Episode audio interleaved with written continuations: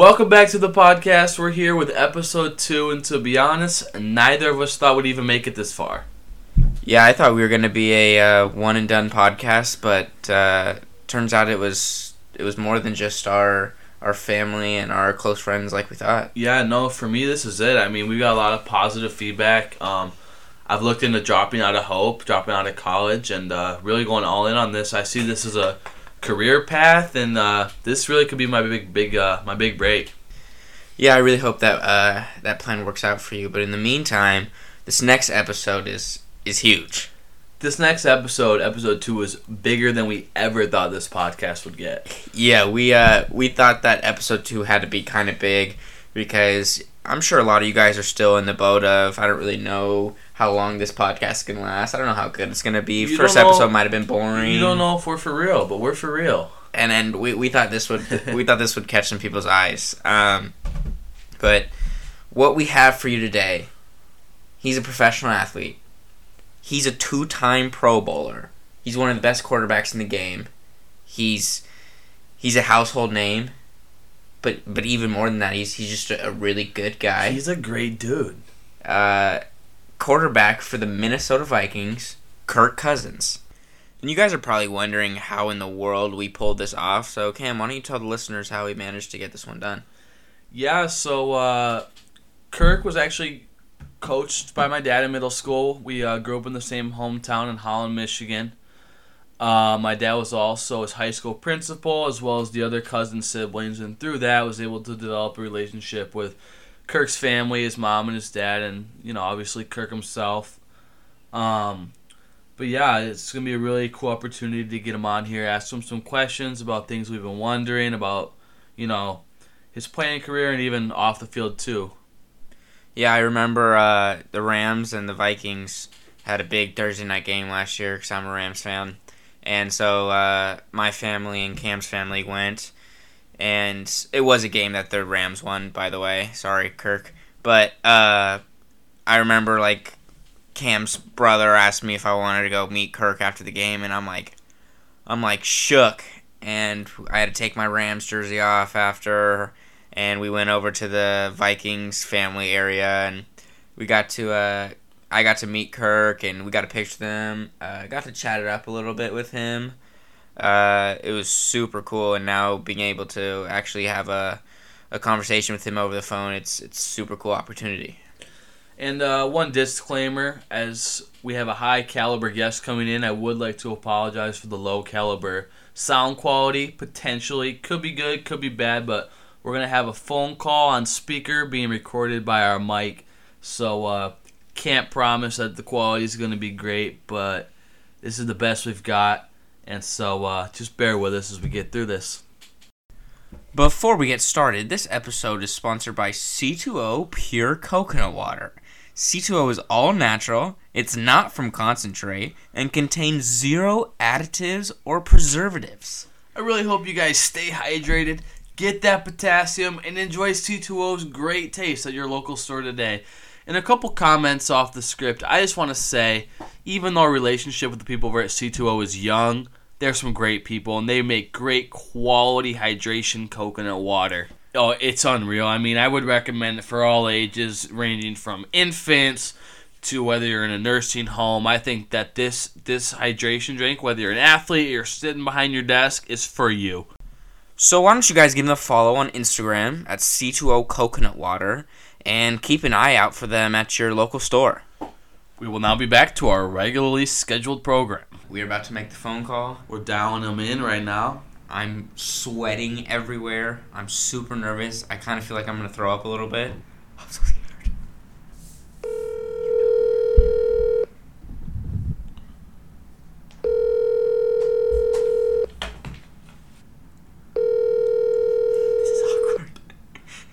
Your call has been forwarded okay, cool. to an automatic cool, cool, cool. voice message. Okay, you didn't answer the first time. Six. That was good talk. Good talk. Uh, anyway, thank you, Kirk Cousins, for coming on the podcast. No, I'm just kidding. We'll we'll uh, try this again here. We're gonna give it some time. Yeah, maybe give it a minute. Dude, my heart is beating out of my chest right now. I feel it. No, it's gonna be good. It's gonna be good. It's gonna be a, a great interview. All right, we are now getting a call. Hey, what's up, Kirk? This is Cam. Hey, sorry, I didn't recognize the number, so I didn't pick up. Oh, no problem. Um. Anyway, thanks for doing this. My buddy Lucas is next to me. We went to high school together. How's it going? Good, doing well. Uh, can you guys hear me okay? Yeah. Great. Cool. Uh, before we start with the questions, we just want to thank you again. I know there's plenty of things you could be doing with your schedule right now, family, football, but we really appreciate you doing this. Yeah, no problem. All right, uh, let's get down to it. Tell the listeners where you grew up. Yeah, I'm from uh, originally Chicago, Chicago suburbs, northwest side of the city. And when I was in middle school, going into seventh grade, our family moved to uh, West. to Holland, Michigan, and that's where I then went to middle school and high school. Um, graduated from Holland Christian, and uh, I still say that uh, those six years for me at Holland Christian and growing up in West Michigan were were some of the best years of my life. Mm. And so I kind of claim both the Chicago suburbs and West Michigan as home, but uh, the longer I go, the more it feels like West Michigan is, is home for me. Sweet. And then... Uh... Moving moving uh, from one place to another is never easy. So what was it like for you as a middle schooler to uh, move from Chicago to Holland? How'd you deal with that? Yeah, it's challenging. All new friends. Uh, I think sports were a big help early on to get to know people and, and make those new friends. Um, but starting over is always tough. And I only had to do it once, thankfully. Uh, mm-hmm. Many kids have to move multiple times, and I don't know how you do that, but... Uh, Uh, I think it was a good experience. Anytime you go through something that stretches you and takes you out of your comfort zone, at first it's really difficult, but when you're finished with it, you look back and you're glad you did it. And it, it made me a more mature person and helped me to see that the world was bigger than just my bubble, because I got to live in two different places and understand mm-hmm. that uh, there's a lot more out there than just where you grew up and where you're from. Yeah, and then uh, I'm sure you lean on your family, too. Can you tell the listeners about your family? You know, who yeah, I got include?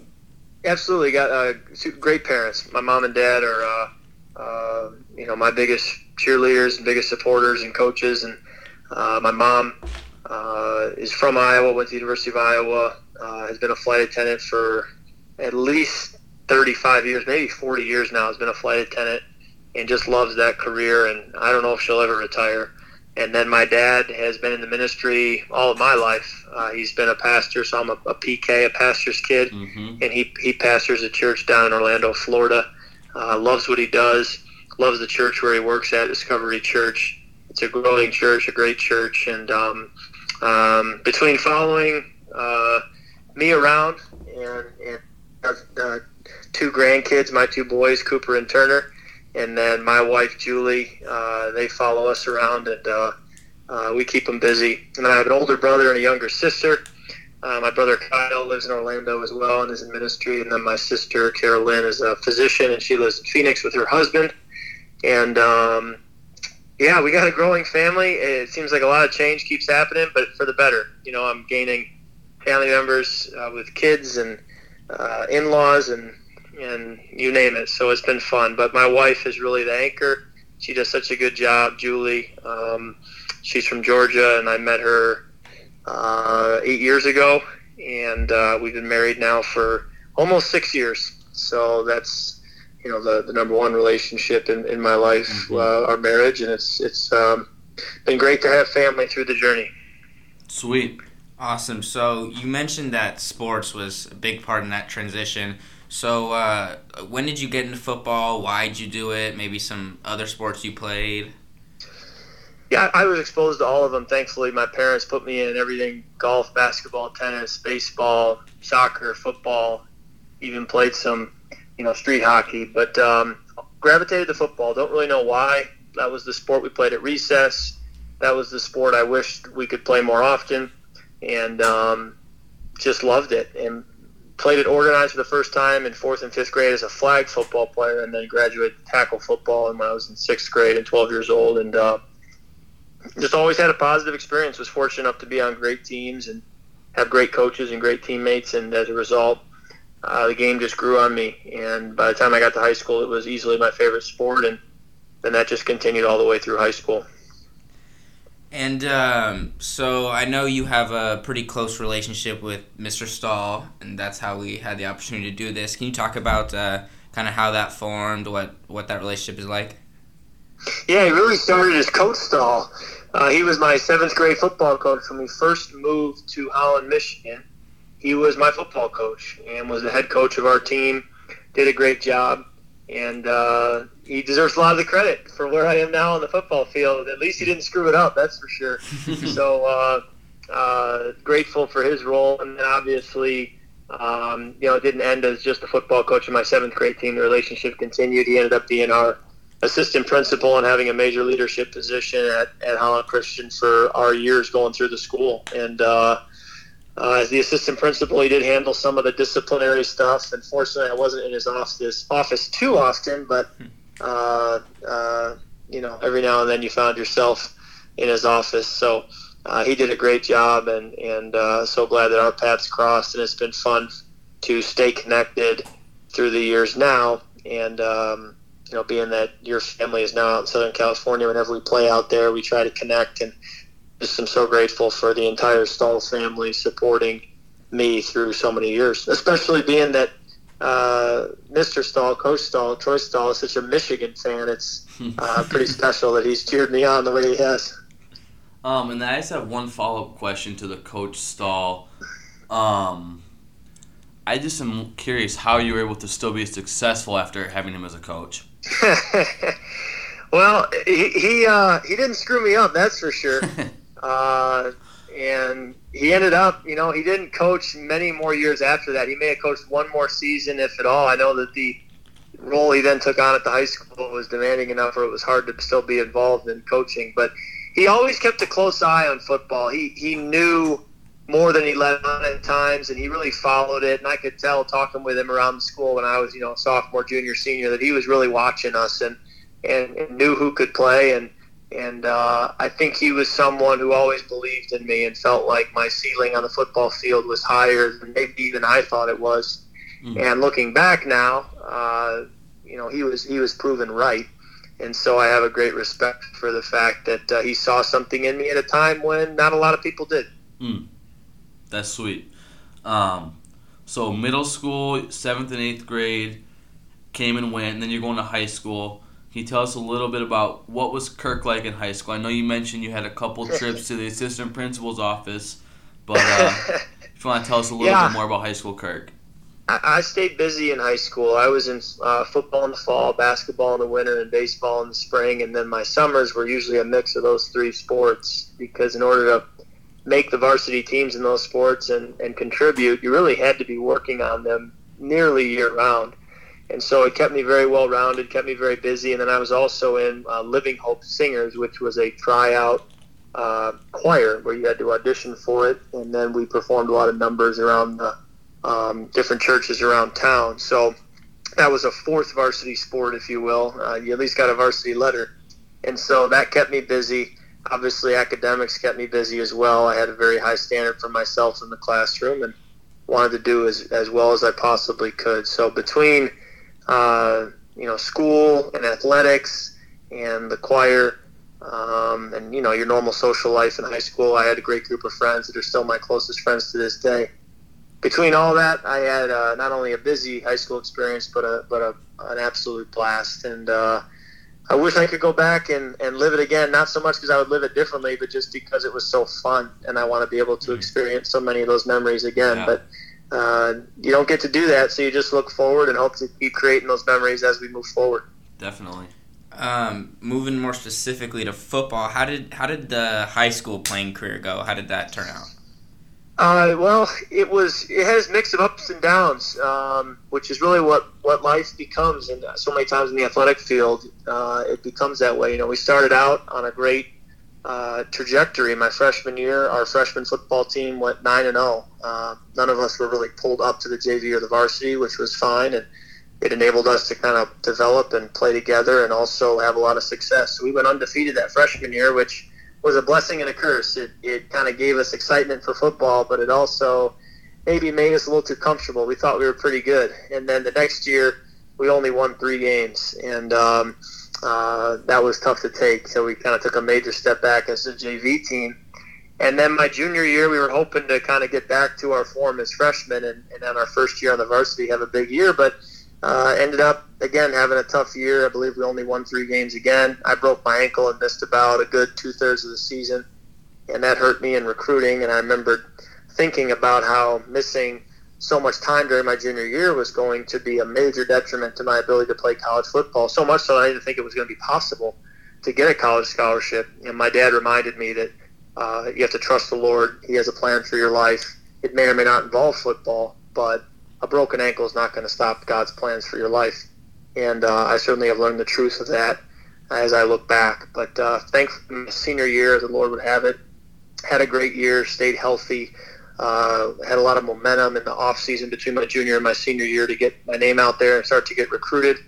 And a lot was riding on my senior year. And by staying, hell and, staying healthy and playing well as a team, Uh, we won seven games, got to the playoffs for the first time, and uh, that was a, a special season, a special team. And while we didn't win a state title or do anything of great importance, the memories and, and the guys I played with will last forever.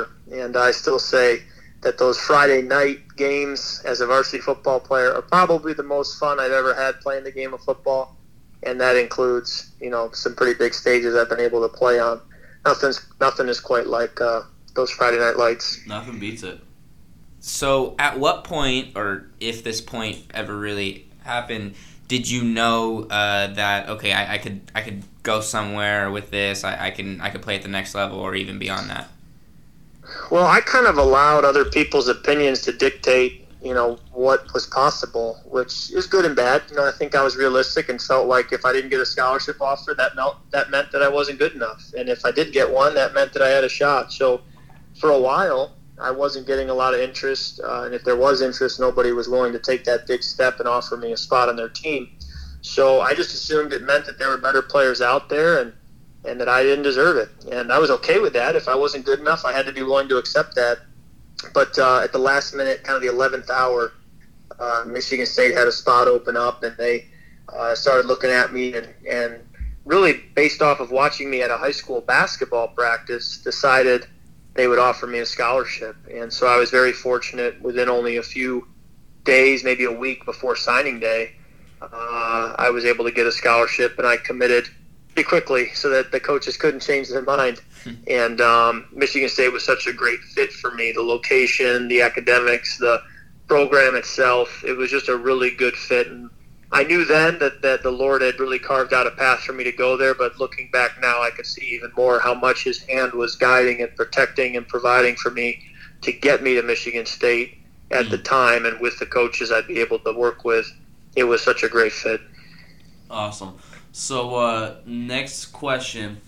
Lucas and I kind of just went through this ourselves with the transition to college. What were the highs and lows of that for you, and how did that look for you going into college from high school? Yeah, college is a big adjustment. It takes um, uh, quite a bit of um, you know, willingness to accept change, much like our move from Chicago to Michigan in middle school. It's very similar. I started completely from the beginning again. You know, I, I didn't have any high school friends who went to Michigan State and stayed close with me. There were only a couple students in our graduating class that were students at Michigan State, but the school was so big with thirty thousand students, I rarely ever saw them, if at all. So all new friends on the football team, a whole new culture and way of doing things, and change is always difficult. But again, it was it stretched me, and it made me a stronger person, a better person. And um, while I, it was tough to go through, it was it was well worth it. Okay, and then part of that transition was balancing your classwork with being a Division I football player. Tell us about that. Yes.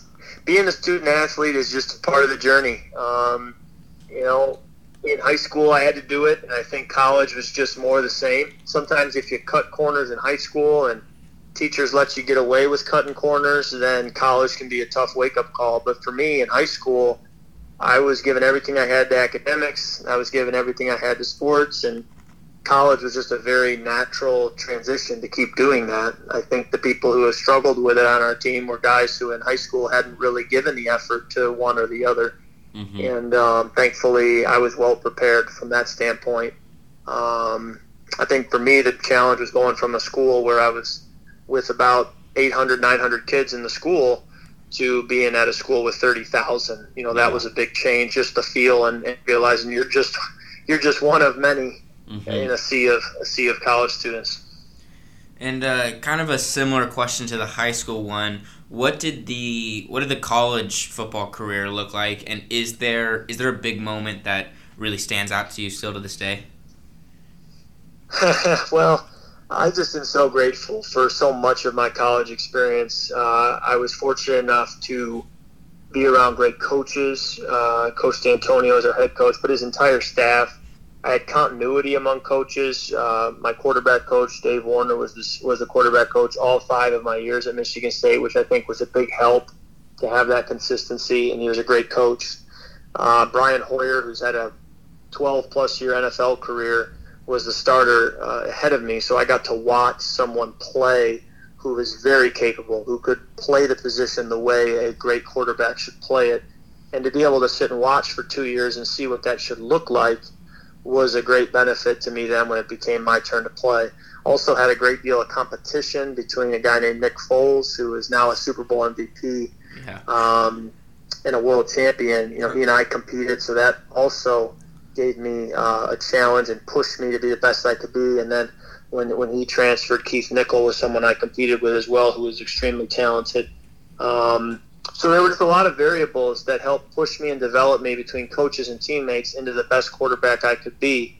And then we played on good teams. I had great players around me. Le'Veon Bell is probably one of the most recognizable names that I got to play with, but there are many others. And uh, as a quarterback, as a football player, it's so important that you have great players around you, and I did. And so all of that kind of came together to make for a very special experience. We won a lot of games. Uh, my last two seasons there, we were able to go undefeated at home, double-digit wins both of, both of those seasons.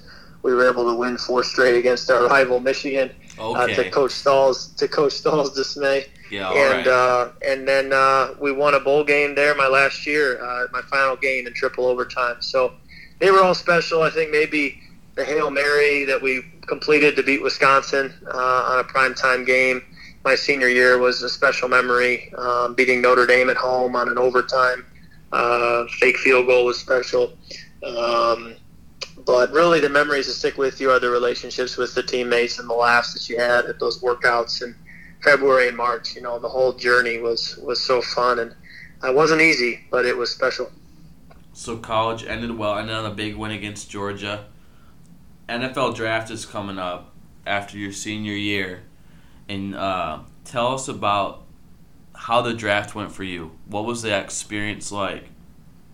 Yeah, the draft was, um, you know, a, a, a dream come true to even be in the conversation. You know, you, you follow that in so many sports leagues, you know, players getting drafted. And so the chance to even have a phone call come your way that the team would pick you is, uh, is a special moment. And so I, I knew I wasn't going to be a first-round pick.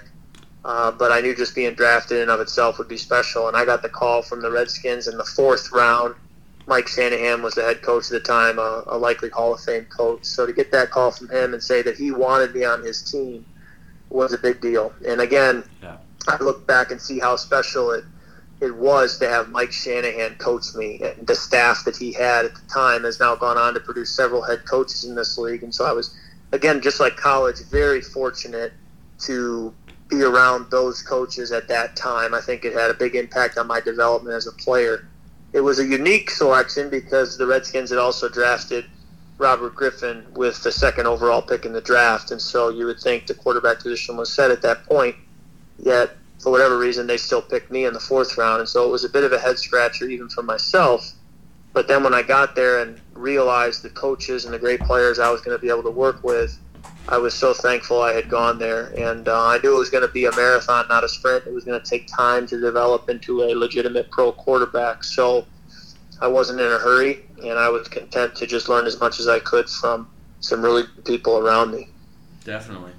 So uh, now you're with the team. What what is that what is that jump like from from college to the N F L? What are what are some of the biggest differences now that you're you're a pro? Well, I felt like my freshman year of college was probably more challenging than my rookie year in the pros. I felt like college had prepared me well for what the pro game would be, both mentally, uh, physically. Yes, it is a step up. There's no doubt about that, and everything's new again, so you do have a learning curve. But I do feel that I was well prepared and had a foundation that I could bank on or work from in order to take the necessary steps. But, you know, the game's just a little bit faster, and it's not just the physical, but you got smart players, and, and they've seen a lot of football in their time. So it's just a little more difficult to fool a defensive back or a linebacker. They're just not going to take the cheese as, as easily. And so um, they also are playing faster in part because they're just smarter and they're going to recognize things quicker. And so that chess match starts to really uh, take on a new meaning. And um, And and so you just continue to learn, and you bank these reps, and you use every experience you have to become a better player. And that includes, you know, mistakes you make, interceptions you throw, bad reads. You just learn from them, and, and as you keep stacking those experiences on time after time and get more reps, you believe that uh, eventually it'll click, and, and I believe over time it did. So you mentioned uh, R G three also got drafted. He kills it his rookie year. Uh, how do you how do you stay motivated behind a guy like that? What are some of the uh, struggles that, that come with that? Well, I thought it was a thrill, first of all, to be able to watch someone who was rookie of the year, first on the Pro Bowl, you know, first ballot in the Pro Bowl. Um, it was one of the better players in the league. To get to be in that room every day with him, watch him, was a great help to me to see what it should look like. And then also um, – to be around the coaches and learn from them. And I knew that from day one, you know, Washington likely wasn't going to be the spot for me to have a playing career because of Robert's presence. And so I was ready for my uh, opportunity to come, you know, elsewhere. And I knew that if I were to play well in the preseason or in backup duty from time to time, that that could uh, put me on alert to the rest of the league to then have an opportunity down the road in year three, four, five, whatever it may be. So I just viewed whatever opportunity I would get as very important for me to to display uh, my ability to play, and uh, and know that if I did that, I would get a chance. Um, so it really became a, a surprise when the opportunity ended up being in Washington. I didn't see it being in Washington, but um, but that was where it ended up happening. Yeah, it's, it's interesting you said it. So uh, there's a lot of years of uncertainty in Washington between franchise tags and free agency year after year. What was going through your mind during those years? Well, you had a lot of things to process, and there were a lot of times phone calls to family members to talk through it, but um, I had to remind myself of a few things. One, being able to play for Mike Shanahan, Kyle Shanahan, uh, Matt LaFleur was a tremendous blessing early in my career, and then when they were let go, uh, while that was very disappointing, to then be coached by Jay Gruden, Sean McVay, Matt Cavanaugh, they were very impactful as well. And so that was six names that had a, a tremendous impact on my career. And if one of those six is not in the picture, I may not be where I am today. So uh, all that time uh, developing myself uh, as a player, and that involved, you know, in the, in the background as a backup, and then also when I did play, having struggles. I remember one of my first games I played and I threw four interceptions in the game, and uh, those are not fun moments, you know. Those are those are tough to take, but I still had a lot to learn, and I, I took my lumps and, and grew through it. And uh, Coach Shanahan had a great line that tough times don't last, but tough people do. And I just felt that if I stayed the course, chose to be mentally tough and emotionally tough and keep going and keep working, that eventually uh, I would play in such a way that I would last and have staying power. And that's exactly what happened. And it wasn't easy. There were days where I thought maybe I, I wasn't good enough and needed to walk away, but you have to fight that and keep going. And um, because of that, I think it's why I'm on the phone call with you right now and still able to, you know, have a, a bit of a football story to tell. Yeah. Um, so then another year free agency rolls around and you end up in Minnesota. From a football standpoint, why did you end up in Minnesota, not any of those other landing points? They, you know, they talked about Denver and New York. Why Minnesota? Well, first of all, I had a very good uh, six years in Washington. It was tough to leave, and to this day we still miss so much of our life in Northern Virginia and the Washington, D C area. Uh, and so that was a special six years for us. But then um, moving to Minnesota, you know, we did have a few different teams that were interested and were in the conversation. But uh, when we looked at the full picture, we just felt that uh, all that mattered was winning football games. And so we, we had to go to the place that we felt gave us the best chance to win and to win quickly. And we felt that was Minnesota. It just doesn't mean that the other teams weren't going to win. Uh, but we just felt like of the, those teams, Minnesota was our best opportunity to join a really strong winning uh, team. And uh, and so after two seasons there, you know, we, we couldn't be happier with our decision. We're so grateful that that's where we ended up. And we feel very good about our locker room, uh, our coaches, uh, our, our owners, our facility. There's just a lot of positives about our team. And, um, you know, we're thrilled to be Minnesota Vikings and to be able to live in Minnesota and make that home. And uh, you've had a, a great couple of years in Minnesota so far, but um, there was there was this kind of narrative going around that, oh, he can't he can't win the big game, stuff like this, and you seem to have, have broke that, taking down Drew Brees in the playoffs this year. Did you ever hear that narrative? Did that ever get to you? How do you how do you handle that?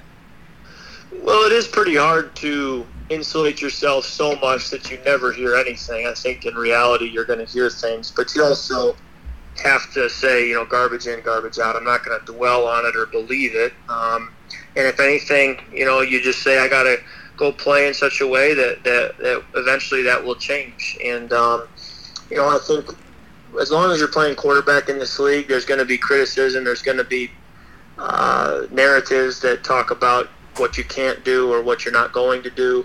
And I don't know of anyone that's immune to that. I think Tom Brady may be the greatest quarterback of all time, and, and he still faces criticism from time to time. So, um, you know, I just understand that that's part of the deal. Uh, you take the good with the bad, and there's a lot of good that comes with playing quarterback in the N F L.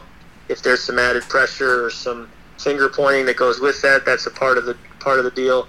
And, um, you know, I try to focus on all the positives of the job.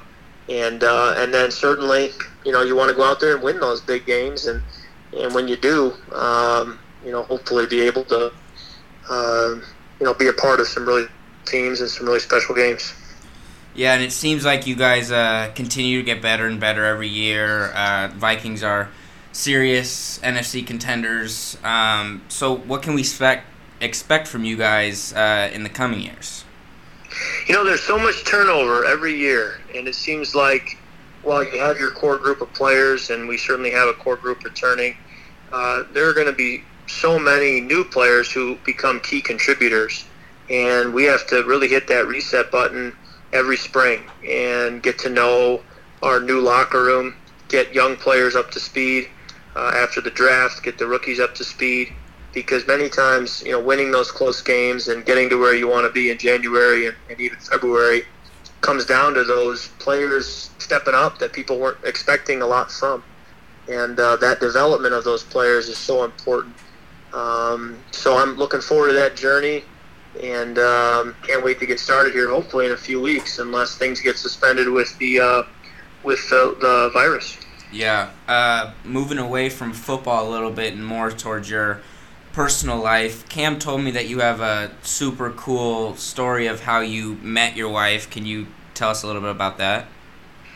Yeah, our um, our moms have a mutual friend. Our families did not know each other, but but we had a, a, a friend that we shared who knew both of our families, and she just felt that God had put on her heart that we needed to meet, and so it was something that she prayed about, and uh, uh, Julie had prayed about for Uh, a while leading up to us actually meeting, and then uh, it ended up that um, our paths crossed such that we were able to meet, and uh, and she caught my eye, and uh, after I was drafted to Washington, Julie was living in, in Atlanta I- at the time, uh, we, I went down on a date, took her out in Atlanta just to get to know her, and then we kind of dated long distance, and then uh, after dating for about a year and a half, maybe two years, we got engaged and uh, and got married. So um, I'm so grateful for that family friend, you know, following a nudge that she felt from the Lord and, and uh, kind of telling both of our families about uh, the other. And and then from there, you know, just kind of leading us to each other and and now uh, guiding us through this, this marriage journey. But uh, we're coming up on six years, and it's been a great six years of marriage. And, um, you know, it's you look back now again, like so many other parts of my journey, and you just see the, the hand of God, but also um, the importance of picking the right person and, and being the right person. And uh, there are few decisions in life more important than, you know, who you marry. And that's certainly a decision where you want God to be at the center of it. And um, I look back and I'm so glad that he really was through the journey. So uh, getting married is one thing. Let's talk about your boys. What's it like? What's it like being a dad? It's hard work. It keeps me busy, and uh, it's fun to have boys. Uh, they're very close in age, only a year and a half apart, so that keeps us busy. Uh, Turner is a year old and Cooper is two and a half. Mm. Um, you know, they're still figuring things out. I don't really know yet quite how God has wired them or what their personalities are going to be or what activities they're going to want to be into. So I'm just kind of enjoying, you know, being there, being present, uh, making sure that they know I love them to death and uh, uh, would do anything for them. And I uh, just want to spend a lot of quality time with them, especially in the off season. So. Um, you know, they they do change your life. Kids kids have a, you know, a way of uh, demanding a lot of time and energy, but uh, I, I suspect it'll be well worth it to invest in them, and I look forward to, you know, the years ahead as they grow and develop and just being a part of that journey. Yeah, and uh, how do you how do you balance uh, maintaining your family life and spending uh, quality time with them with your N F L schedule and the traveling and all that comes with it? Well, we just establish a routine, and we kind of work from that routine. So we, we know, you know, if it's a Sunday to Sunday schedule with games, you know, what our Monday and Tuesday and Wednesday and, and so on are going to look like. So Julie knows at certain times of the day, at certain days of the week, you know, I'm I'm going to be busy, and I won't be able to help with the boys or be around the house. But there are also other times of the week where she knows I am going to be available and I am going to be around. So we try to block out those times where I'm off and resting, and, and we try to really um, – you know, protect them so that they don't get uh, inundated with requests or, uh, you know, football commitments. And I think as long as you protect those windows of time, you know, for us, it's Tuesday uh, most of the day, and then also Friday evenings. And Tuesday kind of becomes our Sabbath, our off day, and, and we take full advantage of that and take twenty-four hours off away from work. And I think that's been great for our marriage and for our family. And, you know, we work really hard for six days of the week, but that seventh for us is, is meant to be Uh, you know, a Sabbath and a day of rest and to recharge the batteries for the next stretch of six days. Definitely. That's uh, cool stuff. Now, next topic is probably the most important to you. One of the things that my brothers and I have always admired about you is even with, you know, the success and the fame and money, you've always kept your faith number one. So I'm I'm just curious, when, at what age did your faith become a priority? Or the number one priority? Yeah, well, first of all, you know, the gospel is the, the foundation of my life. It, I'm, you know, I live a gospel-centered life. So, um, you know, when I was, I believe, seven or eight years old, I remember my dad explained to me that, you know, Jesus Christ uh, came to this earth as fully God and fully man and lived a sinless life and then died as payment for my sin, which then him resurrecting from the dead, you know, defeated defeated sin and death once and for all. And then as a result, when I allow him into my life, he then covers for my sin, and I can have a relationship with God, and that lasts for eternity. And all I had to do was to accept that free gift of a relationship with him. And uh, I prayed that prayer when I was seven or eight years old and accepted that, and obviously it... Uh, Uh, you know, is a big moment, but at the same time, at seven or eight years old, there's only so much you can understand about it. So it's kind of a, a uh, an ongoing commitment you have to make to walk with God as you're growing up. And I remember in high school really being challenged with that of uh, First John two six in the Bible, which says, uh, those who claim to be in him must walk as Jesus walked. And, uh, you know, that hit me that uh, I could claim to be a Christian, but does my walk, does my life, my actions really look like that of Jesus? And uh, and so I kind of made a decision there and halfway through high school that I'm going to be a fully devoted follower of Jesus, and that may mean that it's going to cost me something. I might lose something as a result of choosing Jesus over that thing. but I'm going to do that. And that's what a fully devoted follower does, and that's what someone who claims to be in him and wants to walk the walk is going to do. And I think that was a big moment, a big decision, you know, when you're in your teenage years to make that commitment. And uh, that's really my message to young people wherever I go, is to not just be a fan of Jesus, but to truly be a follower, understanding that that may cost you something at some point. And if it does, that's okay, and that's part of what it means to be a Christian, and to be willing to uh, give up that thing, or to or to uh, you know, have it cost you something, and really for it to be an honor uh, in order to follow him. So you're on a, a huge platform. You've got a lot of people looking up to you. How do you use uh, that platform to share your faith? Well, I think it needs to come out naturally. So I, I try not to, you know, be overly preachy. I think as long as it's something that's genuine, then, um, you know, I, I enjoy being able to share my story. It's hard for me to tell my story without bringing up my faith, because it is the foundation. It is the most basic part. And so uh, it just tends to naturally come out of, of me, because it's who I am, and, and uh, it's, it's where it all begins and ends.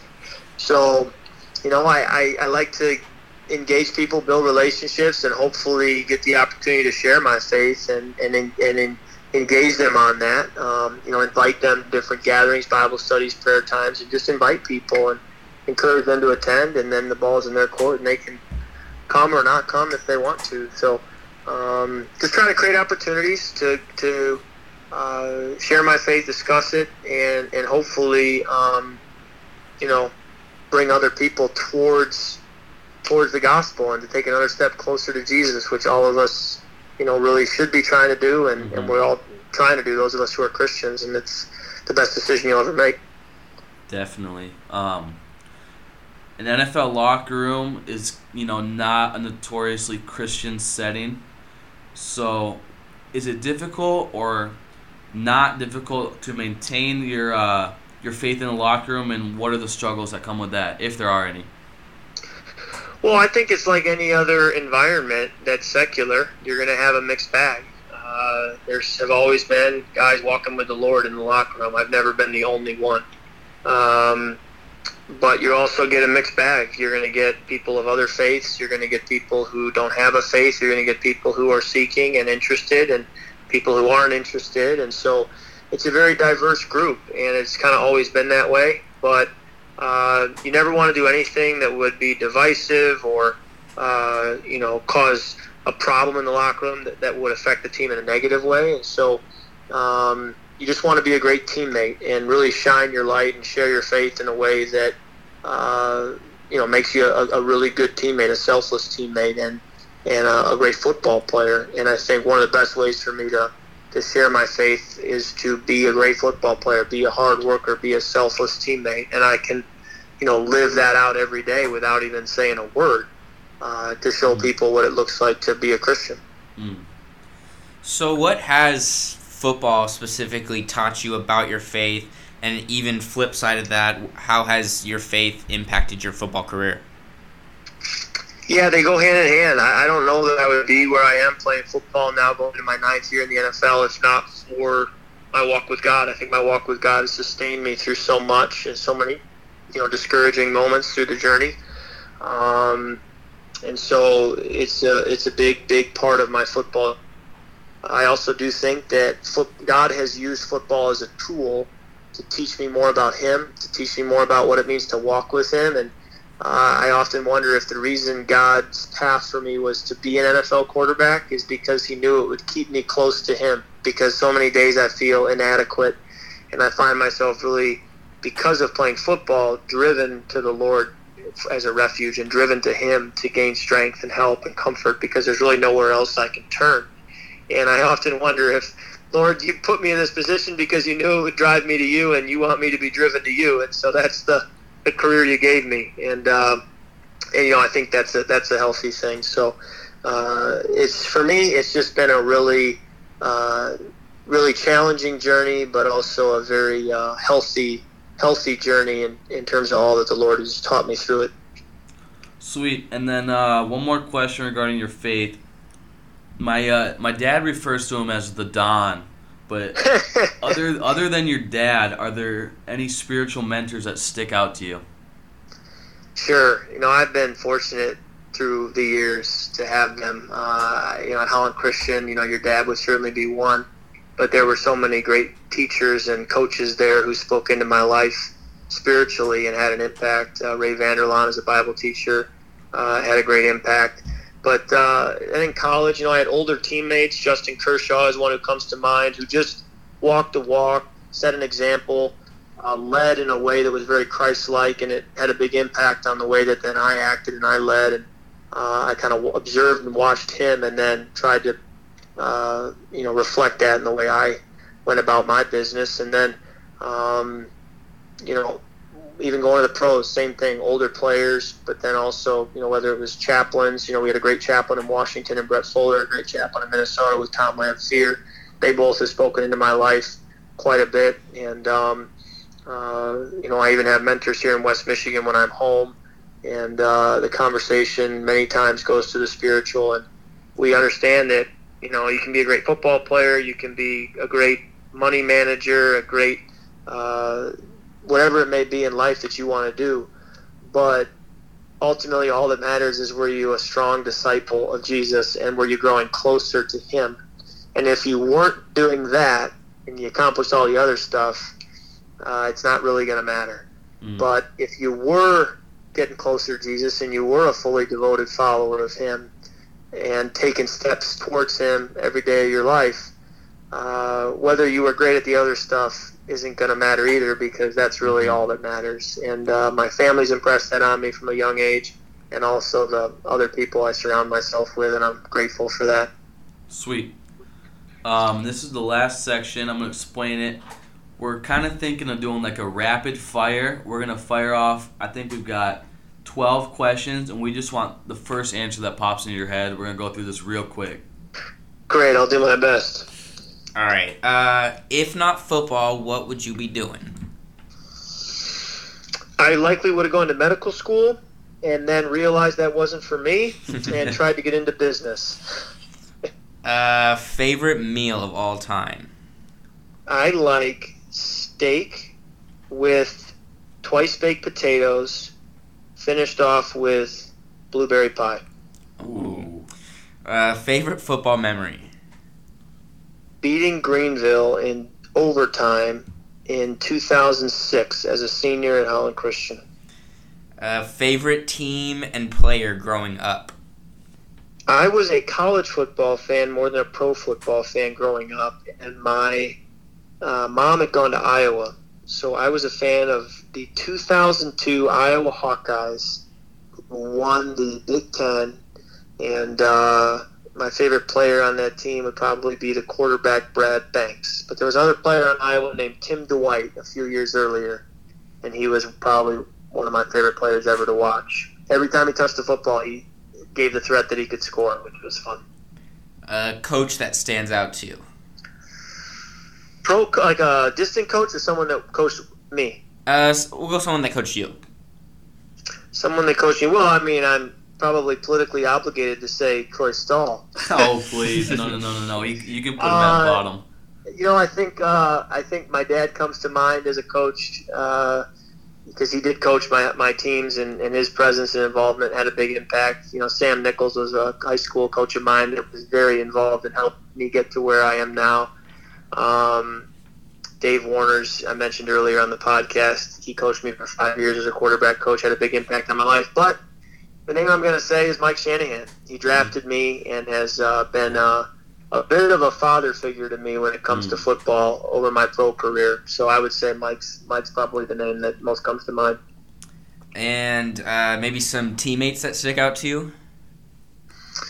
Oh, man, I've been fortunate to play with some good ones. And, uh, Uh, you know, Le'Veon Bell is a special player. I think he's one of the best football players in the world. Um, so grateful to be able to play with him in college. Um, you know, in the pros, I've had a lot of great players around me. Trent Williams is a left tackle, is one of the better players I'll ever get to play with. Um, Dalvin Cook as a running back is special. Adam Thielen is, is a receiver is special.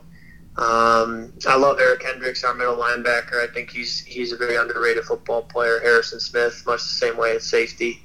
So I love I love being around talent and great football players, and uh, I certainly have been able to be around that for many years. And the worst hit you ever took? The worst hit I ever took, uh, Alabama in the Capital One Bowl at the end of the two thousand ten season. I got hit in the back in the second half and left the game.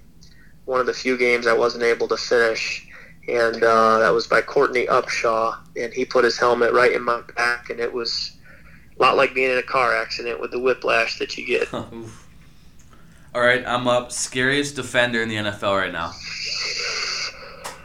Oh, man. I'm a Rams fan, Kirk, so I, I think I, yeah, I know I think, your I think answer. Aaron, Aaron Donald is pretty dominant, and that, I think, is as good a name as any. Okay, favorite music genre and artist? I like um, like alternative rock. I don't love the super poppy music, but, you know, uh, alternative stuff that that still has a good melody. Switchfoot's kind of my favorite artist of all time, but I could also throw in Matt Carney, Ben Rector. Uh, those are some of the other ones I like. All right, thoughts on Tom Brady being a Buccaneer? Strange. Um, yeah. I thought for sure he'd be back in New England just because of uh, all the history and, and, you know, why not finish there? But uh, uh, I'm sure that he's going to go into Tampa and do what he what he's done for twenty years. And that's played at a high level. And, uh, you know, it's tough when a great player like that goes from the A F C to the N F C because the neighborhood just got a lot tougher. Yeah. Um, favorite hobby outside of football? Uh, that's a good question. I love to read biographies. Um, so I would say that's one. Golf, playing golf is a lot of fun for me. I enjoy doing that. And um, those are probably the two best that come to mind. Um, okay, next one. Since being in the N F L, coolest person you met, as in like a celebrity or someone like that? Yeah, um, I got to play golf with the president, so that's hard to beat. Um, but, you know, at different Super Bowl events, uh, a lot of N F L players go down to Super Bowl week, even if they're not playing the game, and you end up running into a lot of different people uh, who you never thought you'd meet. Basketball players, baseball players, mm. business figures, and um, it's fun to run into them, and if you get the chance to be able to just ask them questions and learn a little bit. Yeah. And then last one, all-time favorite Bible verse. You know, my life verse is Proverbs three, five, and six, which says, trust in the Lord with all your heart. Don't lean on your own understanding. In all your ways acknowledge him, and he will direct your steps. And I've just held on to that my whole life, especially through my football journey. Uh, I'm sure there's going to be some moments up ahead where I'm going to really lean on it, need to lean on it. Um, but I've just learned the truth of that verse as I've lived through my football career now over the last fifteen years. And um you know, it was when I broke that ankle as a seventeen-year-old in high school. And, um, you know, my dad reminded me of that verse and that I was going to have to trust him and not rely on what I thought was best, but trust that he had a plan and allow him to direct my steps. And he has certainly done that and done it in a way that, you know, went far beyond anything I thought was possible. So I hold on to that verse, and I'm going to keep holding on to that verse, and it's it's become my life's verse. That's awesome, Kirk. Well, thank you for your time. Um We really appreciate it. Enjoy your time being home with the family, and uh, good luck preparing this off season. You know, you got people out here in California rooting for you. Thank you very much. Oh, I appreciate that, guys. Thank you for the time. Those were great questions. Uh, I think it's outstanding that you're taking the time to do this, and uh, I'm honored you would ask me to be on. I wish you all the best, and um You know, I, I think you guys are, are on a great path. So I'm in your corner, and if I can ever be of any help, let me know. But uh, I think the world of the Stahl family, and wish you guys all the best. Thank you so much, Thank Greg. You. All right, we'll see you. See, see ya. Dude, he likes the podcast. He's in. He's in. He's in on the. He loves the podcast. Let's do it. Woo! That was sweet. That was sweet, dude. All right, guys, we took a quick break to settle down. We're, we've calmed down. Our heart rates are normal again. But, yeah, we really hope you enjoyed episode two. It was a really special one. Thank you again to Kirk for taking the time. Episode three is on the way. We've decided every Friday we're going to try to release a new podcast. Tune in for that next week, Friday. Uh, thanks again for listening. Lucas, anything? Nothing. Okay, hey, see you later.